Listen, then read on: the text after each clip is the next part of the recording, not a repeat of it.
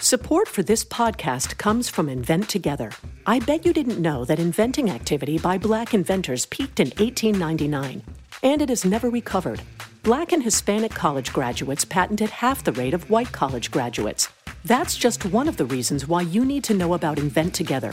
When our patent system gets more diverse, our nation will get stronger and more successful. Find out how you can help diverse inventors and unleash economic opportunity at inventtogether.org. Hi,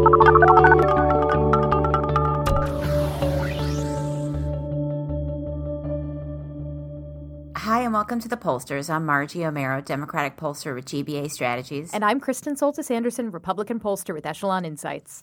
And each week we bring you the polls driving the latest news in politics, tech, and pop culture. So we, Chris and I were in Austin this past week, and we just missed you, Richard. I think you arrived as we were leaving, perhaps. Um, our producer, as folks, close listeners of the pollsters know, is also an Austinite like myself. And when I agreed to do this, to go to the Tribune Festival, I thought that it's going to be great. I'm going to talk about all the funky Austin things that exist. I'm going to show Kristen all the wonderful places I hung out as a college kid that are now Starbucks and Urban Outfitters or whatever. And then it was like the day after the Kavanaugh hearings that, that I arrived in Austin, and I just was filled with rage instead of like Longhorn Austin love. and you put out a, a request on Twitter. You, you were like, should Rage Margie show up in Austin or should it be measured? We're just looking at the data Margie. And overwhelmingly in that poll, people wanted Rage Margie. And so I'm here to confirm for you all if you were not at Texas Tribune Festival, we got, we got a, a, a, a scotch of uh, Rage Margie. Yeah, it could have been ragier, it, but it was it, uh, it was it was more more ragey than I think normal. Yes, and afterwards I was like, that was a little bit ragier than I normally uh, than I normally am in such things. I'm not sure, like I, you know, maybe in hindsight I should have been slightly more measured, but that's how I felt because it was just such an incredibly toxic moment. That's you know basically still here. Thankfully, I guess I'm traveling, so it feels a little bit like I'm a little bit removed from just kind of constant rage. Um, but it is still pretty. Uh, so I it's pretty tense out there. Uh, well, I had a great time at the Texas Tribune Festival in part because I rolled on down to Steve Kornacki's political trivia contest, and I was all ready for like w- super weird questions about things like what college did obscure Senator X go to and stuff like that, and it wasn't really that that level of challenging of, of, like super nerddom, but there were some questions that I got wrong that I'm embarrassed about.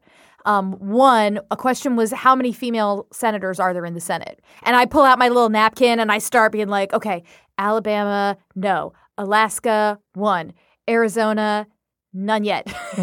uh, you know, going through my list, and, and I, I missed uh, I missed Tina Smith in Minnesota, and I missed one more, which I will not name because uh, it was less excusable for me to miss that name. I to embarrass myself. But it was I was I was fortunate enough to join on with a team of just nice looking folks sitting at a table of five people, and teams took six. And Margie, you had you had other obligations. Like my team plans fell apart, so I became like adopted into a team called Children of the Kornacki, and they were fabulous. And the, the team came and supported our panel. They all sat in the front row. We had a political science professor, a journalism student. It was it was great. Great fun. Thanks to Steve. And I'll plug Steve's book, The Red and the Blue. It's all about political tribalism and its birth in the 90s. So check out his book. You're welcome, Steve. All right, so this week's top lines. Uh, the Kavanaugh hearings uh, have broken America. Um, are more Americans making up their minds uh, about this nomination as a result? We'll do a quick check in on the midterms environment. And then, what I am the most excited about today, we are joined here in the studio by the team at Optimus to discuss their forecasting work on the midterms and the work they're doing with Decision Desk HQ. And we'll wrap up the show by finding out how long people would be willing to go without a shower if it meant they didn't have to give up coffee. But first, poll of the week. Oh, and a, a, brief warning for our listeners. So we are taping this on Wednesday afternoon. It is 2:04 p.m. Eastern Time. Sometime in the next 20 to 30 minutes, the President of the United States is going to push a button Scott, you said this is, is a physical button. Oh yeah, I heard it's a physical button, and it also brings him a diet coke. Hopefully, we'll see. so it's gonna send off an alert system. So my phone is on silent, but if all of a sudden, like 20 minutes into the show, like Richard, don't edit it out. Just like let it. It's just part of the. I want our listeners to feel like they're here, really experiencing this alert with all of us. so we're not ducking under the desks. Right? Yeah, nope. It's it's it's not real. It's not a real emergency, insofar as uh, you don't consider it to be an emergency that he has the power to do this. Right. Maybe its actually maybe it's actually a calm moment because everything else is an emergency, and the moment that he's pressing the button, no, no other emergency is happening. that rises to the top of the list. Uh, but so first, let's talk about the poll of the week. Earlier this week, the Pew Research Center put out a new study assessing voter attitudes about President Trump and various uh, characteristics. Uh, we talk about polls like this a lot, but I like the Pew battery because I think it has fewer things that are like blatantly inflammatory troll poll fodder. uh, Pew is good at not being troll poll fodder. I applaud them. Um, these are you know things that you can see a voter saying uh, positively about President Trump, and you know he gets pretty low scores on some of these uh, some of these metrics, uh, but nonetheless, I, I like the way they kind of handle this. So they tested what do voters think about? Do they think Trump stands up for what he believes? Is he able to get things done? Keep his promises? Is he a strong leader? Well informed? Does he care about people like me? Is he trustworthy? Is he even tempered? He scores best on the attribute uh, stands up for what he believes. Even a majority of Democrats, 52%, will say yes, that does describe him well. Um, 91% of Republicans, meanwhile, agree. Uh, his m- lowest score comes on even tempered. Uh, 70% of Americans say no, that does not describe him. Uh, and he wins even half of, or less than half of Republicans on that question. Republicans may like other things he does, they do not think he is a level headed dude. I wrote a column about this because I wanted to get um, some sort of. I wanted to look at the Republican answers by gender and by age and just see if there was anything interesting that popped out. There is actually very little difference on gender within Republicans about how they think about things. I've gotten asked a lot in the last two weeks with all the Kavanaugh stuff. How are Republican women feeling? Do Republican women feel like Trump, you know, is offensive to them and stuff? And this sort of reaffirmed that, like, no, for most Republican women, like, there is a, a small slice of them that is no fan of this president, but the gender gap within the Republican Party on Trump himself was perhaps lower than you might have expected. But on generation, um, there was some pretty big divides. In fact, the biggest divide came on well, is Trump even tempered? But then also, does he care about people like me? Only 63% of Republicans under the age of 50 think that Trump cares about people like them. Um, so I wrote a whole column about this at the Washington Examiner. Um, the other question that they asked in this poll was about do you believe, and they asked this of Republicans and Republican leaners, do you believe that President, that a Republican congressman or congresswoman um, should have to sort of support President Trump's agenda in all things at all times? Or is it okay for them to disagree with the president if they really hold a different view? And for older Republicans, they lean more toward saying, you should support the president no matter what. You're in the same party with him. But for younger Republicans, it was almost like 70% of Republicans under 50 who say, no, no, no, if you disagree with Trump, do your thing, speak your mind. So, big divide in the party about whether sort of Trump should be this all consuming uh, presence that really dictates what everyone in the party says. And younger voters, younger Republicans, more open to. Uh, more open to disagreement. So, I, my, my column's at the Examiner if you want to take a look. That sounds like so up your alley. That, that, that finding, like, what does it mean Uh, for? yes. I was like, what am I going to write my column on today? And then I saw the email from Bridget. Bridget is the uh, communications uh, person at Pew who always sort of keeps us keeps us apprised of the latest stuff they're doing. And as soon as I saw it, I was like, yes. I have my column idea. I even filed early. It was wonderful. No, that's. I mean, right? Because then, uh, like, is it uh, how do you keep Repub- younger Republicans in the party and attract other younger voters to become Republicans if they have this sense that you know maybe the president doesn't really care about people like me, and you know, there's we should. Yeah, I mean, it was still a majority, but but yeah. man, for for the president of your own party and for it to be sixty three percent, like that number feels low to me. It's a majority, but gosh, it should be a lot higher. So, um, so a, a, couple other things about this list of traits. I mean, first, what's interesting about this, and, and we talk a lot about on the show about how the public polling is not always similar to what internal candidate polling is like. They're they have different goals, different uses. This set of traits is very much like what a candidate poll for a candidate would test. These mm-hmm. kinds of traits. I mean, these exact phrases and.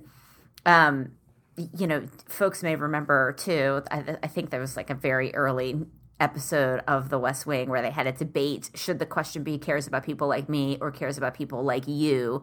Is the interviewer does the interviewer sound like they're referring to themselves when they say like me or so do you have to say like you how do you talk to the respondent about it right so that's like how common this particular question is right I love um, that you just made a West Wing reference, which I never do because I've. For, I know this is like a game changer. It came from you, not me. but wow. that, but they were. It was in here. that, that's what I remember. um. So, uh, but anyway, so that's how. Like that's how you know. If you don't believe me, I guess you can that these traits are common. You can go back to the West Wing. But um. Uh, and the fact that this cares about people like me is the sign of empathy that people want and expect from their leaders. And the fact that this is so low. And even though it's a majority of Republicans, it's still bottom tier with Republicans. 72% feel that way about him, as opposed to 91% of Republicans who feel he stands up for what he believes. So I think it's a sign. Obviously, 8% of Democrats, that's not a surprise, feel that way. Um, it, it is a sign, you know, it, it's obviously not a surprise, but it is a sign that this president's, you know, either this is what holds him back from being more popular or he is popular despite it. You know, he has some popularity with mm-hmm. Republicans and such despite that, because uh, it is very much different from you know what people have come to expect and say that they want and want to feel about their president or about elected leaders in general. And we've you know seen other polling and i talk about these numbers a lot where you know majority feel that the president doesn't respect women. I mean that to me is like a startling number. Uh it's a startling fact. I mean so this is all kind of that's all part of that so let's move on to the big story of the week the Kavanaugh confirmation debate. Um, there has been, uh, we, have had a lot of polling actually drop in the last couple of days um, about people's overall views on the issue. Um, his numbers, again, we've talked about on the show before, did not start in a great place uh, and did not really move into a better place as a result of the hearings. Um, but you did wind up seeing the movement be fairly small. Um, so Politico Morning Consult currently has it at 37% say confirm, 40% say reject, 23% undecided compared to their previous poll, that is an increase of three points on both the confirm and reject side. So more people kind of making up their mind a little bit, but you still have about a quarter who don't. And that roughly one quarter of voters who don't know, they're undecided, it's too soon to say, is pretty consistent across the multiple polls that ask this. CBS found a sort of plus two on the reject side, 34, or pardon me, 35 confirm, 37 reject. 28 too soon to say. Reuters Ipsos showed the biggest margin for um, oppose versus support. Theirs is 41% oppose, 33% support. Um, among independents, interestingly, they released the crosstab, and Quinnipiac also released all their crosstab, but they didn't specifically have an unsure response people could choose. Um, in the Reuters poll, they actually gave people the option to choose unsure, and about half of independents still say like the the jury is still out on how they feel about this. Um, but Quinnipiac asked a bunch of questions. They asked confirm, reject, um, and offered crosstabs. But then they also asked things like, "Do you feel like Dr. Ford was treated fairly? Do you think Judge Kavanaugh is being treated fairly?" Um, tons to unpack here. Margie, what are you thinking about these polls? I mean, I, I guess you know, we want to know the answer right away, right? It's still evolving. And, you know, while I believe, I feel, and I believe that there are folks uh, on the Democratic base for sure, and I guess some of these polls suggest on the Republican base too, who are firming up how they feel about this based on what's been happening. But they're getting their cues from, you know, the major television event that was the, uh, the hearings. Um, and from what they're seeing from their senators. I, I, I, don't know what this means for, you know, the separate question is what does this mean for the midterms, you know, and we can see that by, you know, what kind of are, are there candidates who are going to be putting money behind communicating on this. And you know, I don't know if I'm if that we're going to see that in House races. Do we see it in Senate races in some of these red states where red states where Democrats are running for reelection, but Trump won the presidency, or in the kind of expansion states, the open seats, Texas and so on, uh, where there may be, you know, Tennessee, Arizona, Nevada, are those states where um, you're going to see more uh, conversation about this than than you know than in a house race. I, I don't know. I don't know how many people are going to be voting based on this. I don't know if candidates are going to be talking about this outside of the base, but it will depend on what happens over the next week. I mean, this is happening. This is still evolving quickly, and like the president's absolutely shameful comments last night in Mississippi at a rally where he mocked Dr. Ford is just so grotesque and disgusting. Um, it, it, I think you know you're going to see folks on on either side feel very strongly and passionately about this topic.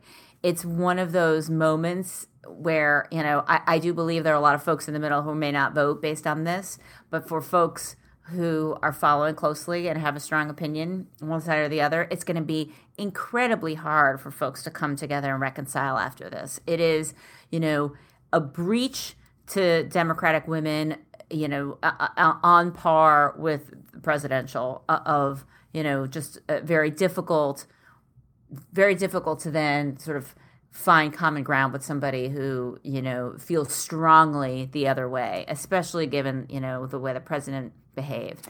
And, um, and, I think that kind of underscores the challenge of even conducting research on a story like this that's so fluid. I mean, you've got right. in the Quinnipiac poll, for instance. Sorry, Rage Margie took no, over. No, no, no, it's okay. It's okay. So in the Quinnipiac poll, you know, they have it at 42% confirm, 48% reject.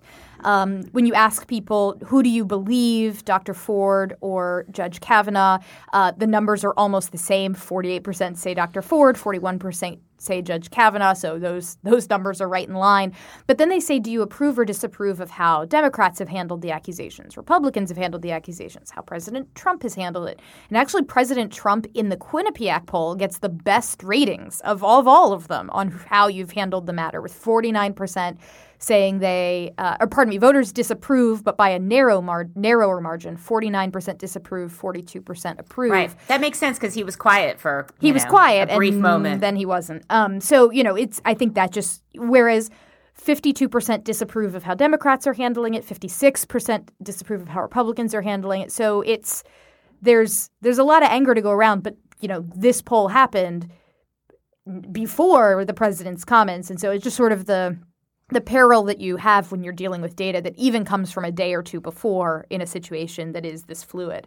Um, right. And then, you know, in the last 24, I mean, look, people are looking at this through the lens of party for sure. And, and I, and I get that, right. You know, at the same, you know, and then you have these other conversations that you, if you're not following every twist and turn, you're thinking, well, why are we talking about people, you know, drinking in high school? Is that really, you know, that's not, you know that shouldn't keep somebody off the Supreme Court, even though that's not actually what we're talking about. We're talking about you know the fact whether you know whether or not you lied uh, under oath, um, and you know since the, since the hearings you've had, as even in the last 24 hours, and you know a really large number of people who've come forward to say, you know. Brett Kavanaugh is not really telling the truth about his experiences because I was there. Does that change things as you know this conversation evolves? I don't know.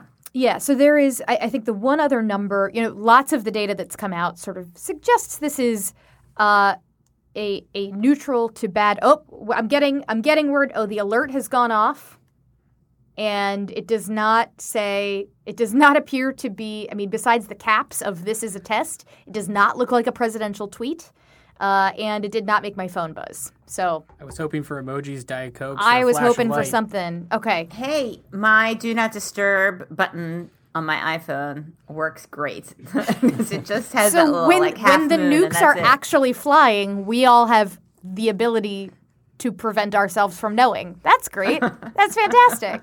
I was sort of hoping this thing was going to like actually buzz, like override the silence and be like, "No, there's an emergency." Uh, okay, back back to the polling. Um, so you know, the, the Quinnipiac poll again, 42 confirm, 48 reject. Like, that's not good news for Republicans. The gender break, 37% of women say confirm, 55% say oppose. Like, that's a really scary gender Yeah. break um, for, for Republicans. And yet, there are two questions they asked in this survey that kind of made me like scratch my head.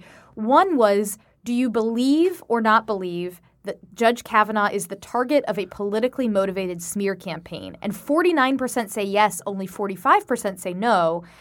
And then they asked, Do you think that Judge Kavanaugh has been treated fairly or unfairly?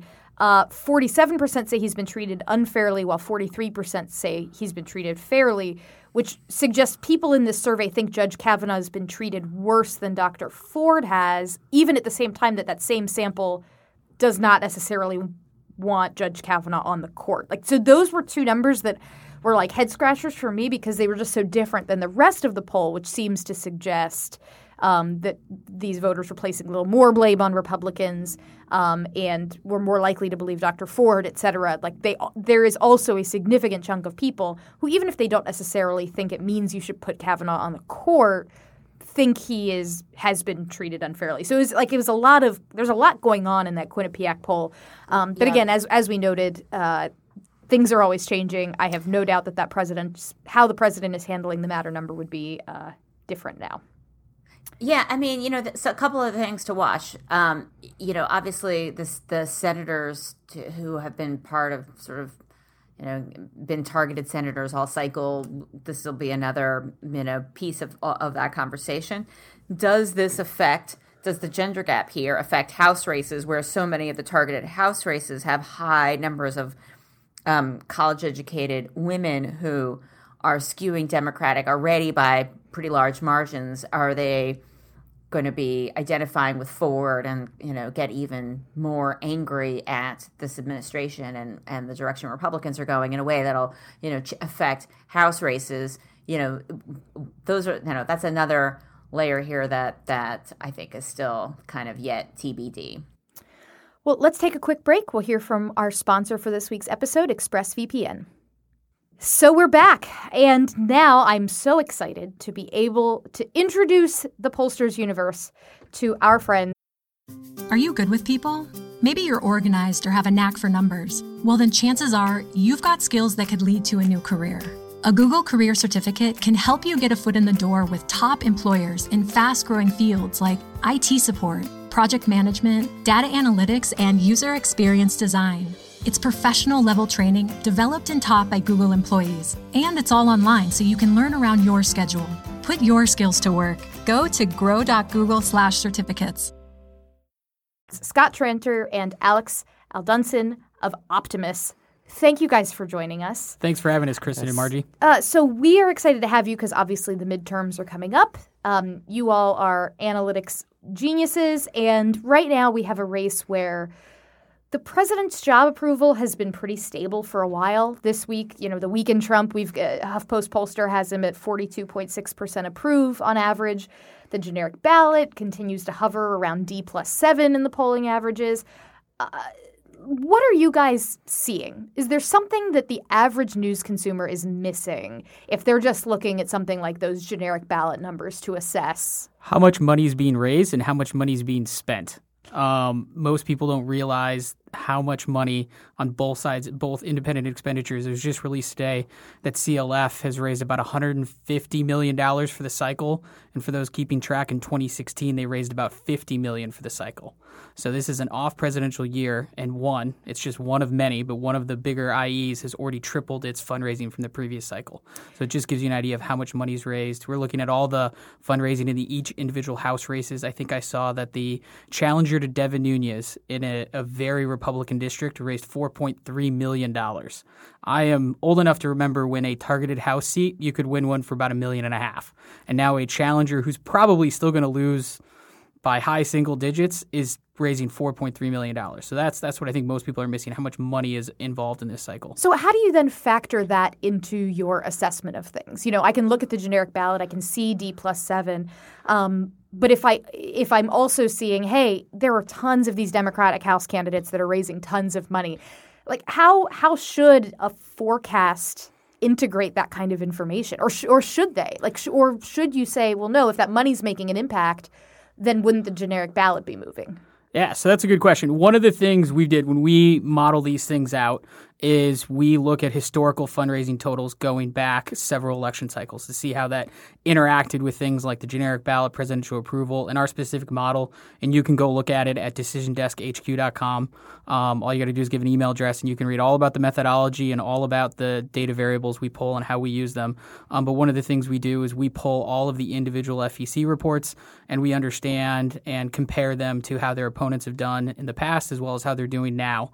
Um, and then we feature engineer from there so we can understand impacts. Like just because you raise $4.3 million, if your opponent raised $4.3 million as well, that doesn't have as much of an impact if you raise $4.3 million and your opponent raised a million. Yeah. Um, things like that. And so when we had done our back testing, we had found, and it should be a shock to no one, that money is a huge, huge factor in predicting the outcomes. Not the only factor, not always even the deciding factor, but it's pretty significant in figuring out who's ahead or who's going to be um, ahead when the election's called. Margie, maybe do you know that what's the fundraising situation between Beto O'Rourke and Ted Cruz? Or, or Scott, do you guys do you guys know know this answer? Because this was when we were down Yep. in Texas, like the number of people in like Beto for Galactic Emperor shirts was like it was everywhere, and of course our panel was like the panel of killjoy political data folks that were like. Uh, Ted Cruz is probably still going to win, but like, what what's what is actually the money Sure. situation as of right now? In yeah, yeah. race? So that's I'll answer your question directly up front. So it's thirteen right now, cash on hand, um, and we're about to get a new report. But last last time it was publicly available, thirteen million. Ca- or I'm sorry, fourteen million cash on hand. O'Rourke, nine million cash on hand. Um, Cruz, but more importantly, total contributions. So how much money do they've raised for the entire cycle is basically tied at twenty three million apiece. Interesting. Now the interesting part is, is we still have the race at a 69% chance that the GOP will hold it. So qualifies as a lean R. It's a PVI of an R plus eight. And the polling, and there's many different ways where you can cut the polling, obviously. Our smart average has Ted Cruz up by about four points. So despite all that, despite the money parity, $23 million is a lot of money. And Texas is a big state, um, and $23 million goes a lot both ways. Despite all that, Ted Cruz still holds an advantage, and it's mostly because of those fundamentals. So it's an example where both sides have a lot of money, but the fundamentals of the state still give an advantage to the incumbent. So, do you look at when you are looking at the money because it's not just about total money, right? There's total contributions or the size or out of state versus in state can show something, or whether you're getting PAC checks versus you know people voters in the district might tell you something know maybe maybe not. There's also how expensive of a place it is in the media market structure. I mean obviously texas is big with multiple media markets. You know if you're looking at trying to compare house races a lot of house races have just one media market. Sometimes that media market's incredibly expensive. It's hard to break through where your dollar doesn't go as far. Other congressional races have three media markets. Do you guys look at that at all Yep. So uh, the the numbers that you know stand out a lot are cash on hand and contributions. But in terms of our model, uh, we include pretty much everything that FEC gives us, um, even stuff that you know some might consider inconsider uh, uh, insignificant, um, because we do th- we do get value out of that uh, when we look at historical um, predictions. Uh, some of those variables actually do matter. So, to give you a couple of examples, right, in Florida, in the Florida Senate race, uh, which is heating up uh, similar to Texas, um, Rick Scott has raised a lot of money, um, but actually, as it turns out, most of it is just his own money. Um, and that matters a lot less than small contributions, for instance, where Bill Nelson is actually uh, clobbering Rick Scott, quite frankly. And that's not something that we're just using conventional wisdom for. That is data we have collected back multiple elections and back tested to make sure that it's statistically significant in the outcome. Um, and pri- the primary reason, and, and we don't necessarily agree with some of our other um, ta- talented predictors out there, but we have the Senate race is a 30% chance the GOP flips it, um, despite Rick Scott um, having a significant amount of money. And that has a lot to do um, with that, that small but important facet about small dollar donors and things like that, as well as the public polling, which is available there. But gives you an example where um, the FEC data plays a pretty huge role in, in how we at least evaluate those races. So you mentioned the other forecasts that are out there. I mean, I, right before I walked in here, you guys have the odds of a Republican Senate majority, I think at 87%. Dem majority in the House was like 81.96. Um, I think 538 earlier this week like cut their likelihood of a Dem House takeover from 80% down to like 75. So, uh, you know, I think there are a lot of people that don't totally understand like what would make it different why would you guys have a different number than 538 aren't you all using this isn't all the data the same um, so uh, walk our listeners through what makes your model different why should people go to decision desk hq like what, what or how can they be smart consumers of these forecasts Sure. So first thing I would say is uh, uh, most of the ones you mentioned, 538, um, G. Elliott Morris, um, who has two of them out there, one with The Economist and one by himself. And I, I know there's others out there. All, all these people who put it together, David Byler who does the Senate one, they're all very good at what they do. And, and the, the analogy I'll give is predicting things like this is kind of like trying to cook the best hamburger. All of us are very good chefs. All of us have our own ingredients, and all of us think we have the best burger um, or in this case, the best outcome. I think the the key here is everyone has a slightly different audience and what they're um, intending it for. Nate Silver has a wildly popular site um, and lots of people looking at it, and his is obviously a little bit more journalistic in nature.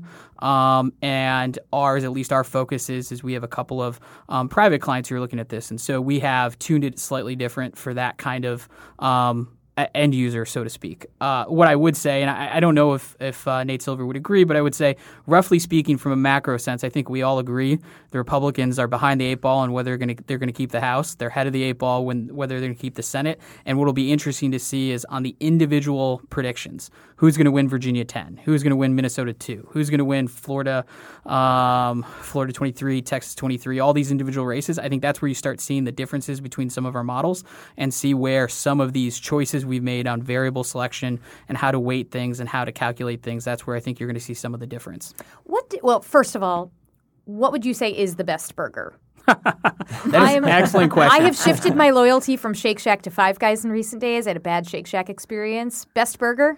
oh, In and Out. Oh yeah, no, that's Yeah. that's true. I, I was As a I was California still person, thinking In-N-Out. inside my DC bubble. Best burger? Shake Shack. Shake Shack. Okay. All yeah, right. but in DC specifically, you got to do Ray's Hellburger. I don't know if you've done oh, that. I've been there Oh once. yes, Yeah. Yep. Uh, yes. Actually, I agree. So, so speaking of of you know other ways to look at this, I am curious for your take Yeah.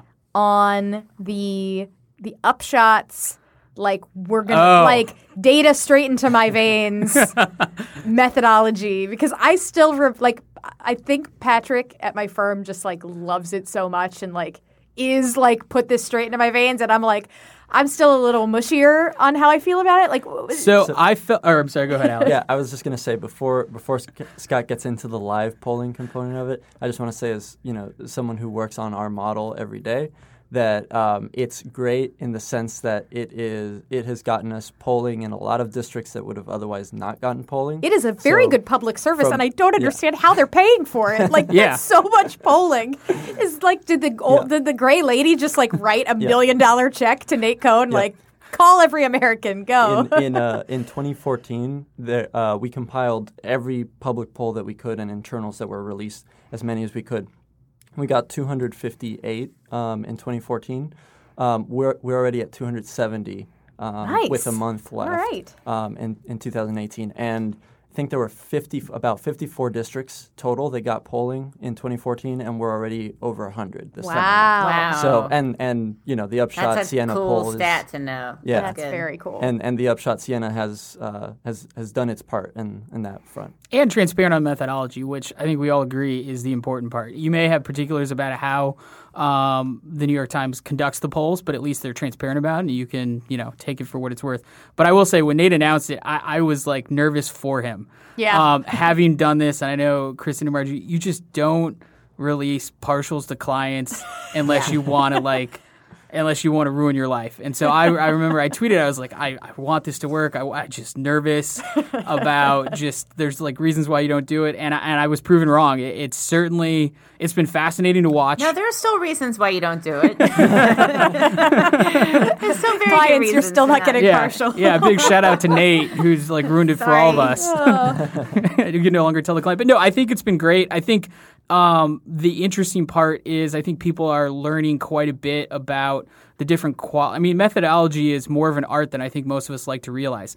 When you decide to call, how you decide to call, what file you use, whether what cohorts you pick, all those types of things. And I think that's been very helpful to the readers. I kind of wish we had this back in 2012 when we were having arguments about unskewing polls and things like that. the next time I hear someone tweet about you're talking to more Democrats than than, than you should, I was like, oh, well, no, do you know the Oh, is- weights or not? Did or- you see as we walked in, like Bill O'Reilly Oh, yeah, yeah, tweeted was- out the yeah, big yeah. like, "This is how you know the polls are rigged because they poll more Democrats than Republicans." It's like, Yeah. that could Well, just be that you've accurately represented, Represented the- the partisan population, yeah. identification of the American public guy. yeah.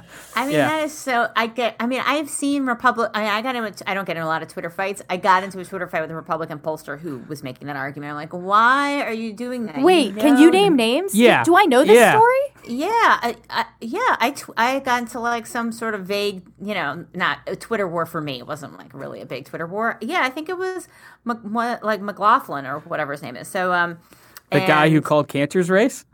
yeah. Oh, okay. Well, so this is a a family show, so. yeah. So, uh, so yeah. So I was like, you know that that's not. Why would you, you know, tell your cli- Why would you tell your clients that? Like, you know that that's not true. And um, and he got we got into like this back and forth, and he's like, I guess you're not answering me because such and such. I'm like, I'm at my kid's holiday festival. I don't have time to fact check your tweets. You know, Literally Like, nothing what- about this exchange surprises me. Like, that now that you've explained it is the least surprising story, and I'm I'm nine, am ninety nine percent sure that you had told me that in the past. Um, so uh, Scott, I've got That's another- okay. I'll repeat it again eventually. I've got a, I got a question for both of you. So there was a, a few years ago, I dragged a bunch of people to like a dinner at like Charlie Palmer Steak or something like that, like a whole bunch of GOP data digital people. I remember I was underdressed. Yeah. no, you were fine. You were fine. Um, uh, Charlie Palmer was like the restaurant in my office building, and so you know it seemed fancy, but it's just where we would like go all the time because it was you could get really good French fries. Um, and we had this dinner, and I remember you at this dinner saying you could tell what chapter of the Victory Lab. Oh, yeah. Sasha Issenberg's fabulous book. Uh, a client was on based on the questions they were asking you. Oh, yeah. Like you knew, like oh, they're they're definitely at this part of the book. They figured out social pressure mail. They're giving me ideas on what they want to put on door knockers. Like, okay, there you go, chapter six, right there. It's pretty much what it is. It's and it's it's good. People are learning this on the job and they're reading this kind of stuff. But you know, just like any advanced stuff, sometimes a little knowledge is dangerous. Well, in a way, like also the Victory Lab at this point is now is it feels like ancient history. yeah, and a lot of the stuff they're talking about is from 04, Sasha, you need to write another book. I know he's got to have a follow up. Although I hear he's got another book, not or about politics that he's working on, and he's enjoying L.A. So as Yeah. you do. Uh, Yeah. but are there new questions you're getting asked now? Like not fr- straight out of Victory Lab, but like, do you ever get asked like, can you guys do the Cambridge Analytica stuff, which I have ranted about extensively Oh. on this show, and we'll spare our listeners unless Yeah. you would like to contribute a rant. Oh yeah, I've got plenty. I've got plenty of opinions on that. I've got a lot. I got too many opinions for the last few many topics. If we have beer next time, I'll be a little more forthright. Uh, This but is yeah, great. Are we going to just take down Republican folks? This is like I'm totally here for this. he, he, here's the thing on the we get asked the Cambridge Analytica question a lot, um, and what I always like to say is whether you whatever you think about what they did or didn't do, let's just take the the the initial facet, psychometrics or psychographic, whatever they want to call it. It's based on a Myers Briggs test, and go Google whether Myers Briggs is social science, proven fact, anything like that, and you'll find that it's Uh, pretty much. excuse you, I am 100% an INTJ. 100%. I, I, I I am believe. definitely an E. I and then it believe you're- falls apart from me after that. I believe you're an INTJ, which is what 0.4 percent of the population, and or whatever. it is. 100% of the Echelon Insight staff. 100%. You guys are all leading the pack. Um, but it, it's not social science. So whether or not you believe what they did or didn't do, the basis for what, what their advantage was isn't science. And so it doesn't matter what data they may or may not have stolen. It does not matter what they said they may or may not have done. The the premise of their superiority apparently is not science. And so let's just stop That's a there. good new contribution to, to the rant canon. so Although I they had really good that. accents, and I'm sure made everyone think they're really smart. The British accent always just, you know, makes you like, oh, okay, you must be smart. Margie is married to uh, a gentleman with a British accent. Oh, okay. So He's So, you know, probably really she- smart. so if I meet him, he'll be really smart. No, it's what's funny is because he worked on one of the presidential uh, campaigns last time around, and I was on a panel, and someone's like, "Oh, people with British accents who you know get work on presidential campaigns." I was like, "Is he subtweeting my husband?" And I was like, "Oh wait, no, never mind, forget it."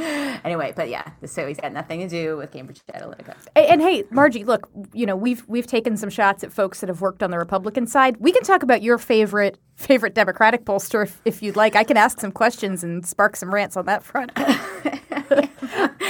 And Mark Penn, I'm always I'm ready for a Mark Penn rant at any time. I thought he was a Republican now. I thought he was back in Trump. been uncorked. Okay, who knows where we'll go?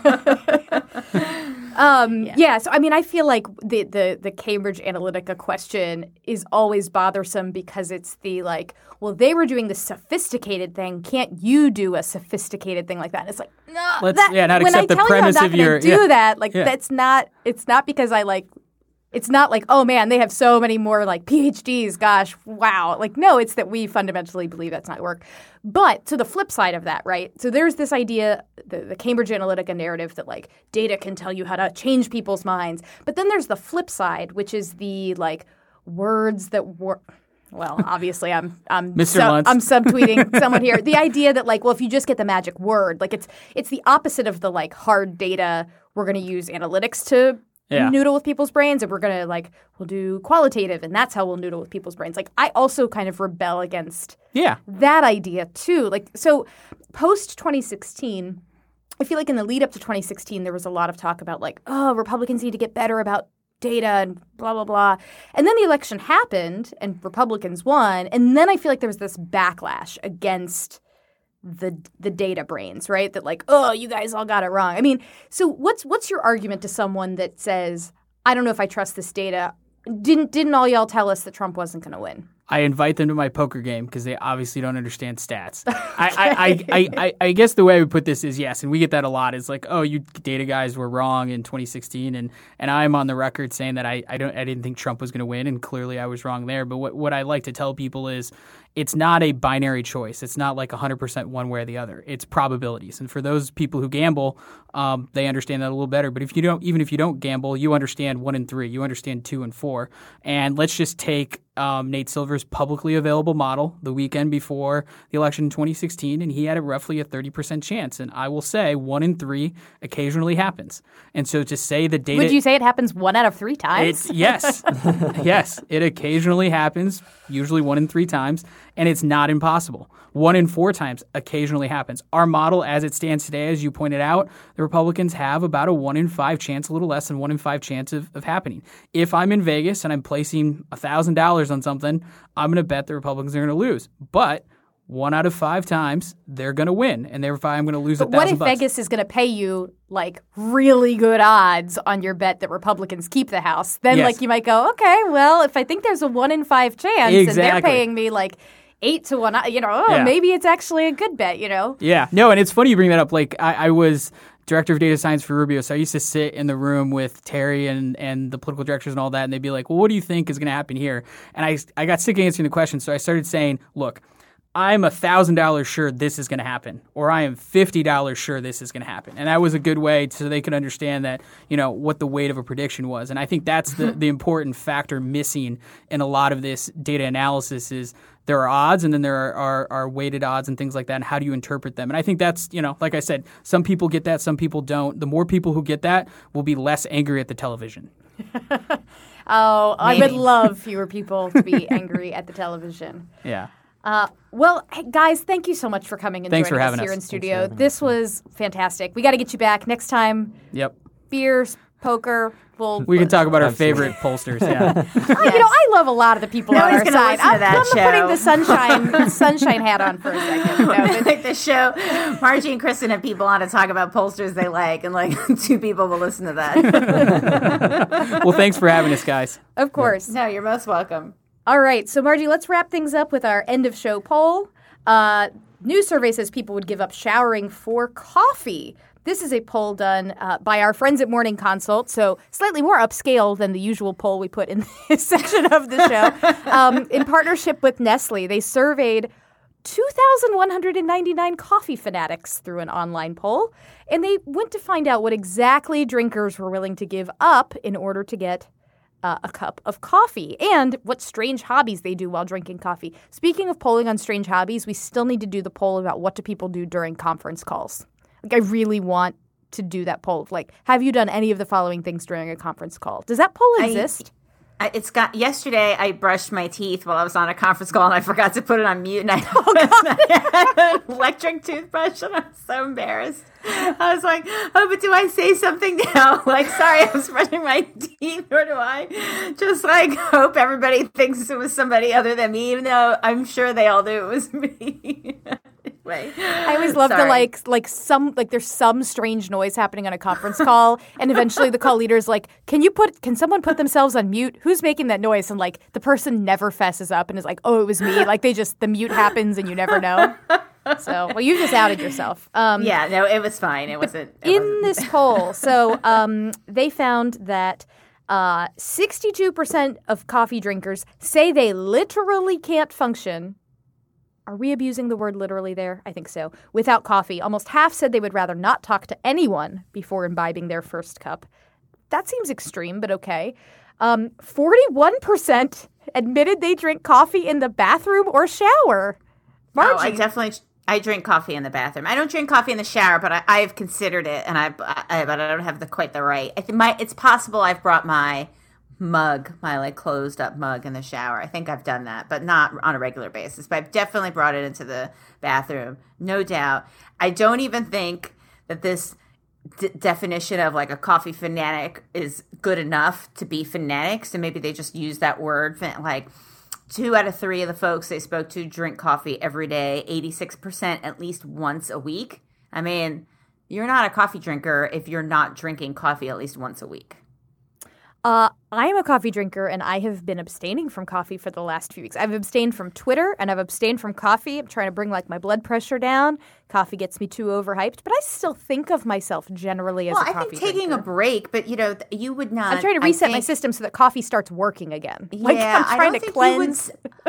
I don't think you would volunteer yourself though as like, oh, I don't drink coffee because you abstain for a couple. Like, you know, I No, went on no, vacation no. after 2016, and I have I decided I would have just have coffee at breakfast only, and that and that's it. No, no other time because I can drink coffee pretty much all day long, and and then when I do focus groups like I am, you know, during all the, these weeks right now, I'll have coffee through, you know, when I get to where I'm going. I try not to drink coffee before I get on the plane so I could sleep, although I, I don't always do that. And then a, a coffee immediately when I land, and then probably some more coffee during the day, and then co- this out. And then now I feel like I sound like a crazy person. Now, like then I'll drink coffee.